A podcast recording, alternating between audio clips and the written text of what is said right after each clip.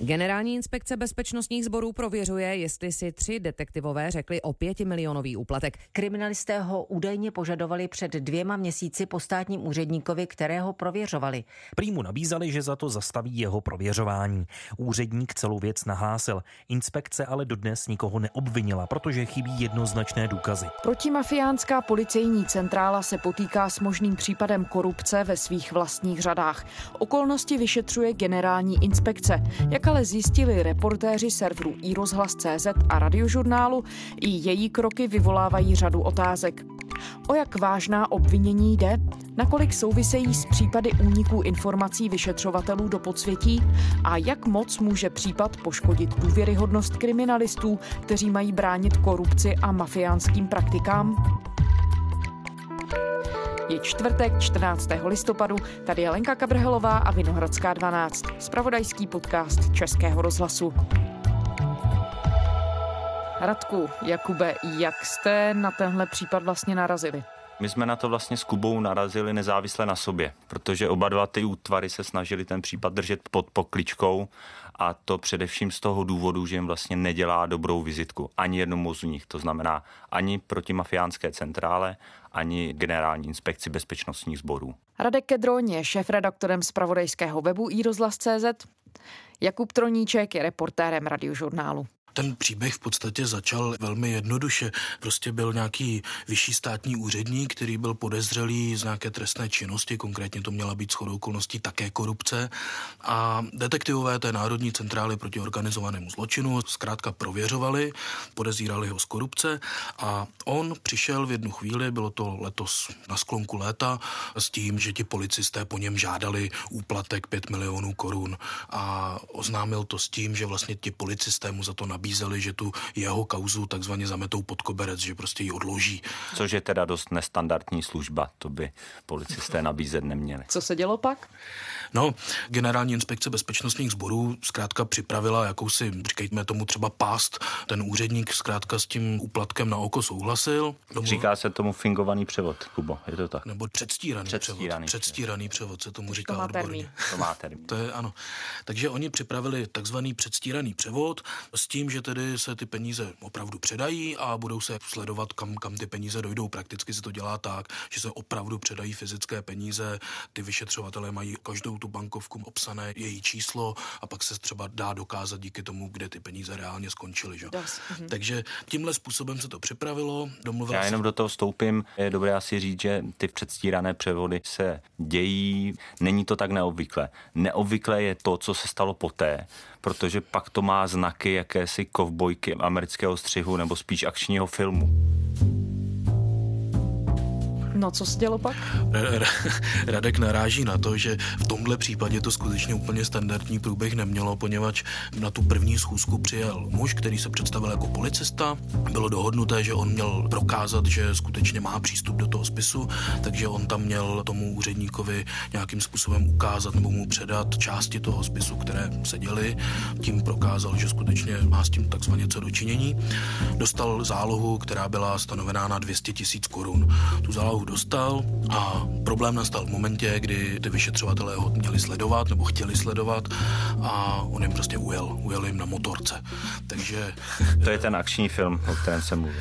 Takže policie zorganizuje celou tuhle akci, je tam ten úředník, ten tam přinese peníze, které sama policie vybrala z nějakých svých účtů, zkontrolovali si čísla, sedí tam všichni, předají si peníze a ten člověk jim ujede a zmizel? Ano. V podstatě Dokonce to takhle bylo. Nezmizel jenom on, ale zmizely i ty peníze. A v ten moment jde mluvit jako vlastně o velkém průšvihu. Nicméně ta operace tím neskončila. Ta operace, ta operace tím neskončila, tohle bylo dějství detektivky číslo jedna, nastává dějství číslo dvě inspekce se tedy pokusila převést, vyplatit i ten zbytek, což byly 4 miliony 800 tisíc. A opět tedy se domluvila schůzka s tím, že se tam tedy předá ten zbytek. Problém byl ten, že na tuhle tu druhou schůzku už nepřijel ten policista sám. On tam byl poslaný jakýsi kurýr, poslíček, najatý, který měl za úkol ty peníze přebrat. Přebral 4,8 milionů, opět označené peníze. Přebral je a odjel. A tam nastává Inspektoři jej sledovali, on zmizel v podzemních garážích A já si to teď představuju. Je nutno říct, že tím, jak se snažili ten případ držet všichni pod pokličkou, tak oficiálně o tom moc nechtějí mluvit. Je potvrzeno, že se ten případ vyšetřuje, ale tady ty kontury, o kterých mluvíme, tak jsme vlastně se skládali, rekonstruovali díky několika důvěryhodným zdrojům blízkým vyšetřování. A ty to popisují právě tak, že v tom vyšetřovacím týmu, který sledoval toho prostředníka, nastala velká panika. Obávali se opakování té situace, že jim opět ty peníze zmizí, protože tu podzemní garáž neměli pod kontrolou. Takže v momentě, kdy ten kurýr zmizel v podzemních garážích, tak oni dali pokyn v zásahové jednotce útvaru rychlého nasazení, který tam vlítnul Nicméně na místě našli pouze toho prostředníka, který navíc měl v kapse dokument. Oni byli dost zbreklí, abych tak řekl. Ta urna tam takzvaně naskákala v momentě, kdy tam ten kurýr byl sám. Žádného policistu tím pádem při přebírání těch peněz nechytili, protože prostě tam nikdo nebyl. Kurýr měl, jak Radek říká, u sebe, podle našich informací z těch našich zdrojů, měl u sebe jakýsi papír, který byl napsaný snad na půjčku, že ty peníze vlastně, které měl u sebe, že mělo jít o půjčku. Inspekce ho samozřejmě zatkla na tom místě, poměrně složitě ho vyslýchala, aby z něj dostala, komu vlastně ty peníze měl přinést, kdo si ho objednal na tuhle službu. Jenže kurýr prostě mlčí, neřekl nic, neřekl, kdo si ho objednal, komu to měl dát. To znamená, že ta inspekce v tomhle případě prostě je bez informací a těch necelých 5 milionů má v tomhle případě na rozdíl od té zálohy sice zpátky, ale důkazy teda nemá. A v té smlouvě nikdo nebyl napsaný, s kým ten kurýr tu smlouvu měl uzavřenou, tam to vyšetřování nevedlo nikam. Do takových detailů jsme se nedostali, to vyšetřování pokračuje. Inspekce má v tuhle chvíli tři podezřelé, zajímá se o tři detektivy na základě několika indicí. Jedna z těch indicí je ta, že jeden z těch detektivů měl motorku takže oni ho spojují s tím mužem, který tam poprvé přijel. A navíc odpovídal zhruba popisu toho, kdo si pro tu zálohu přijel a sedí v kanceláři se zpracovatelem toho spisu. Druhý podezřelý je logicky ten vlastní zpracovatel toho spisu. No a ten třetí, ten sice s nima neseděl v kanceláři, seděl ve vedlejší kanceláři, nicméně na něj ukázala ta skutečnost, že on původně na tom případu vůbec dělat neměl, neměl s ním nic společného, ale podle těch našich informací si sám řekl, že by na něm chtěl pracovat, i když to tak být nemělo. Takže tím na sebe upoutal taky trošku pozornosti. To znamená, to vyšetřování pokračuje, oni poté spustili domovní prohlídky, které ale také nic moc nepřinesli. Zkoumali jejich telefony, zkoumali dokonce jejich peněženky, jestli tam náhodou nenajdou ty dvoutisícovky, které jim předtím zmizely z dohledu. A vlastně ty naše zdroje se shodují na tom, že ti údajní pachatelé si počínali velmi sofistikovaně a komunikovali takovým způsobem, že po nich téměř nezůstaly žádné stopy. Nicméně ta inspekce v tom vyšetřování dále pokračuje. Je možné, že ten kurýr promluví, označí lidi, s kterými spolupracoval a dostaneme se dál. No, ale možná je to všechno úplně jinak. Tím, že nastala ta, myslím, že to můžeme použít to slovo blamáž, tak nevíme, jestli zatím nejsou nějaké jiné motivy. Například to, že ten vyšší státní úředník se pokusil těch policistů, kteří jej vyšetřovali takovýmto způsobem zbavit. A to se opakovaně děje, pokud inspekce někoho vyšetřuje, tak je to i takový běžný pracovní nástroj některých advokátů, že se snaží ty své klienty vyvinit tím způsobem, že na ty vyšetřovatele pošlou inspekci vymyslí si nějakou historku a najednou ten vyšetřovatel se nemůže starat o svůj případ, ale musí vysvětlovat, jestli tamhle opravdu jezdil služebním vozem tam, kde měl a podobné věci. V minulosti, a to ostatně teď nedávno přiznal i ředitel inspekce Radim Dragon, takové případy se v minulosti odehrály byly některé úkony, které byly zahávány v trestním řízení, kde si troufnu říct, že byly od začátku poměrně dosti účelové. Pak byly také úkony, které se zahávaly v podstatě jenom pouze na, na základě jednostranných výpovědí pachatelů. V praxi by to znamenalo to, že v podstatě jakýkoliv pachatel, jakýkoliv obvinění, který podá trestní oznámení na příslušného policistu, tak my automaticky proti tomu policistovi zahájíme úkony v trestním řízení. Potom by těch účelových oznámení bylo více a více. To samozřejmě neznamená, že nejsme schopni nějakým způsobem rozlišit, co je a, a co není účelové. To, od toho jsme tady. Je to klasická obrana brána proti útokem. Prostě pokud ten člověk je v úzkých, no tak není nic jednoduššího, než očernit ty policisty, který na něm dělají. Takže Radek správně říká, že tohle je samozřejmě varianta, která je ve hře a je možná. Problém je ten, že tím, že ta inspekce vlastně do dneška nedokázala sehnat v podstatě jakékoliv jasné důkazy proti těm policistům, ale ani v jejich prospěch, tak tam hrozí, že to zůstane v podstatě nedošetřené a nikdo se už nedozví, jak to ve skutečnosti bylo, jestli tedy platila ta varianta A, čili že ti policisté si o to skutečně řekli, anebo jestli je ta varianta B, kterou naznačil Radek. To znamená, že jde o nějakou diskreditaci těch policistů. Já tady k tomu jenom ještě doplním jednu věc. Ono těch věcí, které té inspekci takzvaně selhaly, bylo více. Třeba ten oznamovatel sice popsal toho údajného policistu, který přijel pro tu zálohu na té motorce. On dokonce podle našich informací popsal, že měl málo vlasů a tak podobně. Problém je ten, že on potom při rekognici mezi ostatními figuranty toho policistu nedokázal označit a to ani opakovaně. Takže v podstatě selhal i další důkaz, který mohla být ta rekognice.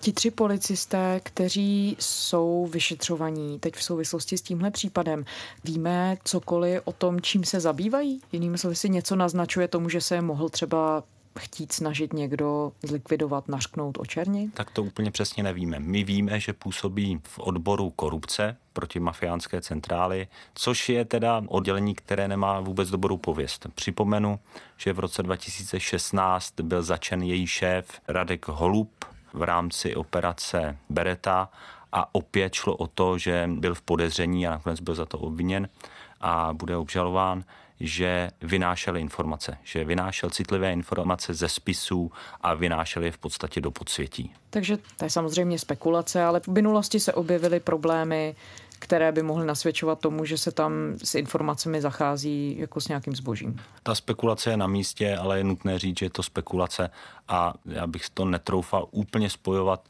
protože my v tuhle chvíli, a to je nutno přiznat, nevíme, zda tam pracovali v té době před těmi třemi lety, jestli k tomu oddělení přišli teprve nedávno, nemuseli se s tím holubem potkat a podobně. Nicméně, a to je fakt, tady to oddělení nemá příliš dobrou pověst. A to oddělení je tedy součástí Národní centrály proti organizovanému zločinu, NCOZ.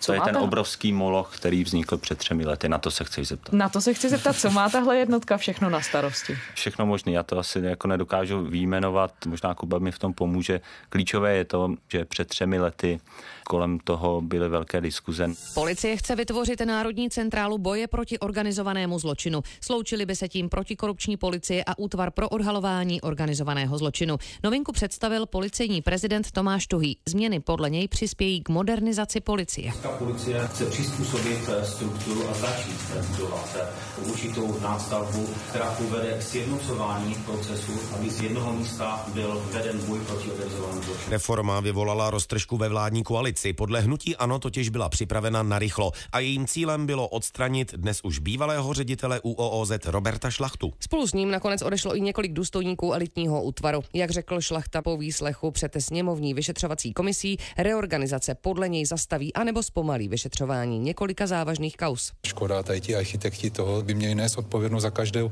eh, z těchto příslušníků, kteří od policie odcházejí jenom z důvodu této reformy. Ty důsledky potom to ukáže asi čas nějakým způsobem. Já si myslím, že že prostě ty kroky už teď jsou nevétné.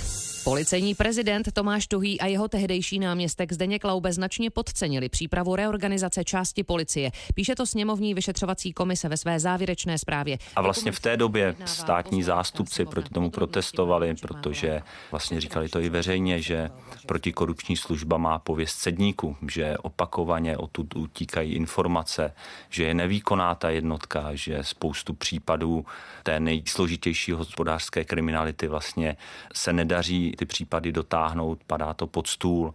Protestovali proti tomu a teď teda mimochodem po těch třech letech, jak jsme nedávno popsali, vznikla komise, která přemýšlí o tom, jak tady ten obrovský moloch snad o devítistech lidech zase rozpojit, protože tak velký celek není v podstatě možné efektivně řídit. Teď jeden žhavý detektivní případ, který pravda už byl uzavřen, ale zdá se, že všechno nebylo tak, jak se zdálo. Jakube, před pár dny radiožurnál informoval o jiném případu, o podezření právě na únik informací, o kterém teď mluvil Radek v té souvislosti s tím takzvaným cedníkem. O co šlo? To byla kauza, která se týkala podezření na poměrně rozsáhlé daňové úniky, na krácení daní takzvané. Šlo tam o čtvrt miliardu korun. Policie to standardně vyšetřovala, dělalo se to poměrně dlouhou dobu, poměrně důkladně.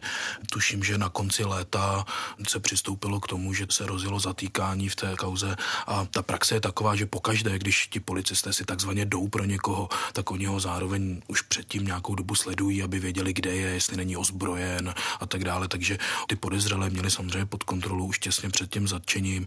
Mimochodem je i odposlouchávali a ty odposlechy v podstatě ukázali, že jeden z těch podezřelých, ten hlavní podezřelý, měl informace o té razii dopředu. Tým celníků a kriminalistů proto musel razii uspíšit a generální inspekce bezpečnostních sborů teď podle zjištění radiožurnálu prověřuje, od koho informace unikla, jestli to mohlo nějak ohrozit samotný případ. Původně měli celníci spolu s policií zasahovat až druhý den ráno, ale kvůli tomu, že podnikatel zřejmě dostal od někoho echo, tak si pro něj museli zajít ještě ten den v noci. Obávali se toho, že by mohl utéct. A za druhé, a to je to, co zjišťuje e, i generální inspekce, jestli podnikatel stačil zničit některé důkazy a koho dalšího varoval. Takže tam se vyšetřuje, odkud samozřejmě ten únik byl. Ten únik v podstatě je prokazatelné, že byl, protože opravdu ten člověk o tom mluvil těsně předtím, než si pro ně ta policie přišla. Zda to bylo opravdu od těch detektivů, není zatím jisté. Ono je možné, že to bylo i od celníků, poněvadž na té kauze spolupracovala Národní centrála s celní zprávou. To se v současné době vyšetřuje, dělá to inspekce a, a ten výsledek zatím neznáme. Ale ano, je to další z těch mnoha případů, kde jde o nějaké poměrně vážné podezření na průsaky od těch bezpečnostních sborů. Dá se na základě těchto všech informací a incidentů mluvit o tom, jestli jde o ojedinělé záležitosti, anebo jestli se ukazuje, že únik informací je v českých bezpečnostních složkách opravdu větším problémem. Ty úniky samozřejmě problémy jsou a jsou problémy obrovským. To je jeden z největších problémů, který jakýkoliv takovýhle útvar může mít. To je bez diskuze. Tvrdit, že to je systémová záležitost, samozřejmě nejde. Ten systém takto nastaven není. Vždycky jde o selhání nějakých konkrétních policistů. Tady je problém ten, že těch selhání je asi více než je zdrávo. Což asi zbuzuje možná potom otázku, jestli nemůže uvnitř toho systému existovat nějaký jiný systém, který třeba může operovat s informacemi jako se zbožím, jestli může existovat nějaký trh s informacemi, za který se platí. Ukazuje něco z těch informací tímhle směrem, nebo dá se to vůbec nějak ověřit? V minulosti jsme jeden takový případ měli, to byl takzvaný Berdychův gang, který operoval s odborem boje s organizovaným zločinem, který byl nakonec rozmetán. David Berdych je po víc než 11 letech na svobodě. Zbytek 15 letého trestu mu podmíněně prominul soud. Berdych byl ve vězení za loupeže, vydírání a únosy. Skupina desítek lidí od druhé poloviny 90. let do roku 2004 vydírala a unášela lidi. Má na svědomí také několik loupeží. Údajně si touto činností přišla na víc než 100 milionů korun. Zločiny Berdychova gengu kryly a později do nich byli také zapojení i někteří praští policisté z odboru boje s organizovaným zločinem. Tam to opravdu fungovalo tak, že ti policisté místo toho, aby organizovaný zločin vyšetřovali, tak ho spíš vyráběli. Opravdu bylo tak propletené, že nebylo jasné, kdo koho řídí a jestli náhodou ti pachatelé neřídí ty detektivy a v podstatě si k ním nechodí pro informace jako do obchodu. Takže v minulosti ten případ jsme měli, abychom mohli říct, že se to odehrává i nyní, tak na to máme málo indicí. Pořád se tady bavíme o jednotlivých případech, nicméně, a to je myslím, že příznačné, ty úniky informací z policie se řeší veřejně, politici je řeší vždycky v okamžiku, když se něco z nedokončených případů objeví v médiích, ale velmi málo se řeší to, co je mnohem větší problém a sice, že ty informace unikají do podsvětí, tak jak jsme si řekli, utíkají přímo k těm pachatelům. To znamená, pak se nemůžeme divit, že mnohé ty složité zločiny se nepodaří nikdy vyšetřit, když ti hlavní podezřelí dostávají informace přímo z těch útvarů. To je ten velký průšvih, o kterém se málo mluví a co si budeme povídat, šéfové, velitelé těch jednotlivých útvarů se snaží to bagatelizovat opakovaně. V podstatě všichni ředitelé protikorupční služby, tehdejší protikorupční služby se snažili tvrdit, že ten problém není tak velký, jak to vypadá. Ty jsi tady zmiňoval Radku GIPS, generální inspekci bezpečnostních sborů. Jakou roli v tomhle všem má tenhle útvar? Já myslím, že ten případ dobře ukazuje, v jaké kondici je nyní generální inspekce bezpečnostních sborů. Je dobré asi připomenout, že před rokem tam vlastně přišel nový šéf Radim Dragon, bývalý státní zástupce, relativně rázný státní zástupce a od té doby ten GIPS prochází docela velkou obměnou rekonstrukcí. Když nedávno dělala kolegyně rozhovor s ředitelem Dragonem, tak ten jí přiznal, že vlastně za ten rok odešlo 50 důstojníků, že obměnil pět ze 13 krajských šéfů co znamená těch jednotlivých expozitur. A řekl klíčovou věc, on si nechal udělat takovou analýzu, z kterému vyšlo, že eh, v minulosti inspekce účelově stíhala policisty, což bylo velmi silné konstatování. A teda přislíbil, že už se to dít nebude. Bohužel teda pod tom příslibu se odehrá tady ten případ, kdy stále nevíme, jak to ve skutečnosti je. No to je dost decimující závěr, jestli Gibbs vyšetřoval policisty účelově. Jakou to vyvolalo reakci? Já musím říct, že vlastně se nevybavuji, že by to nějakou reakci vyvolalo. O to je to horší, o to je to smutnější. On se nad tím už asi ani nikdo nepozastavuje.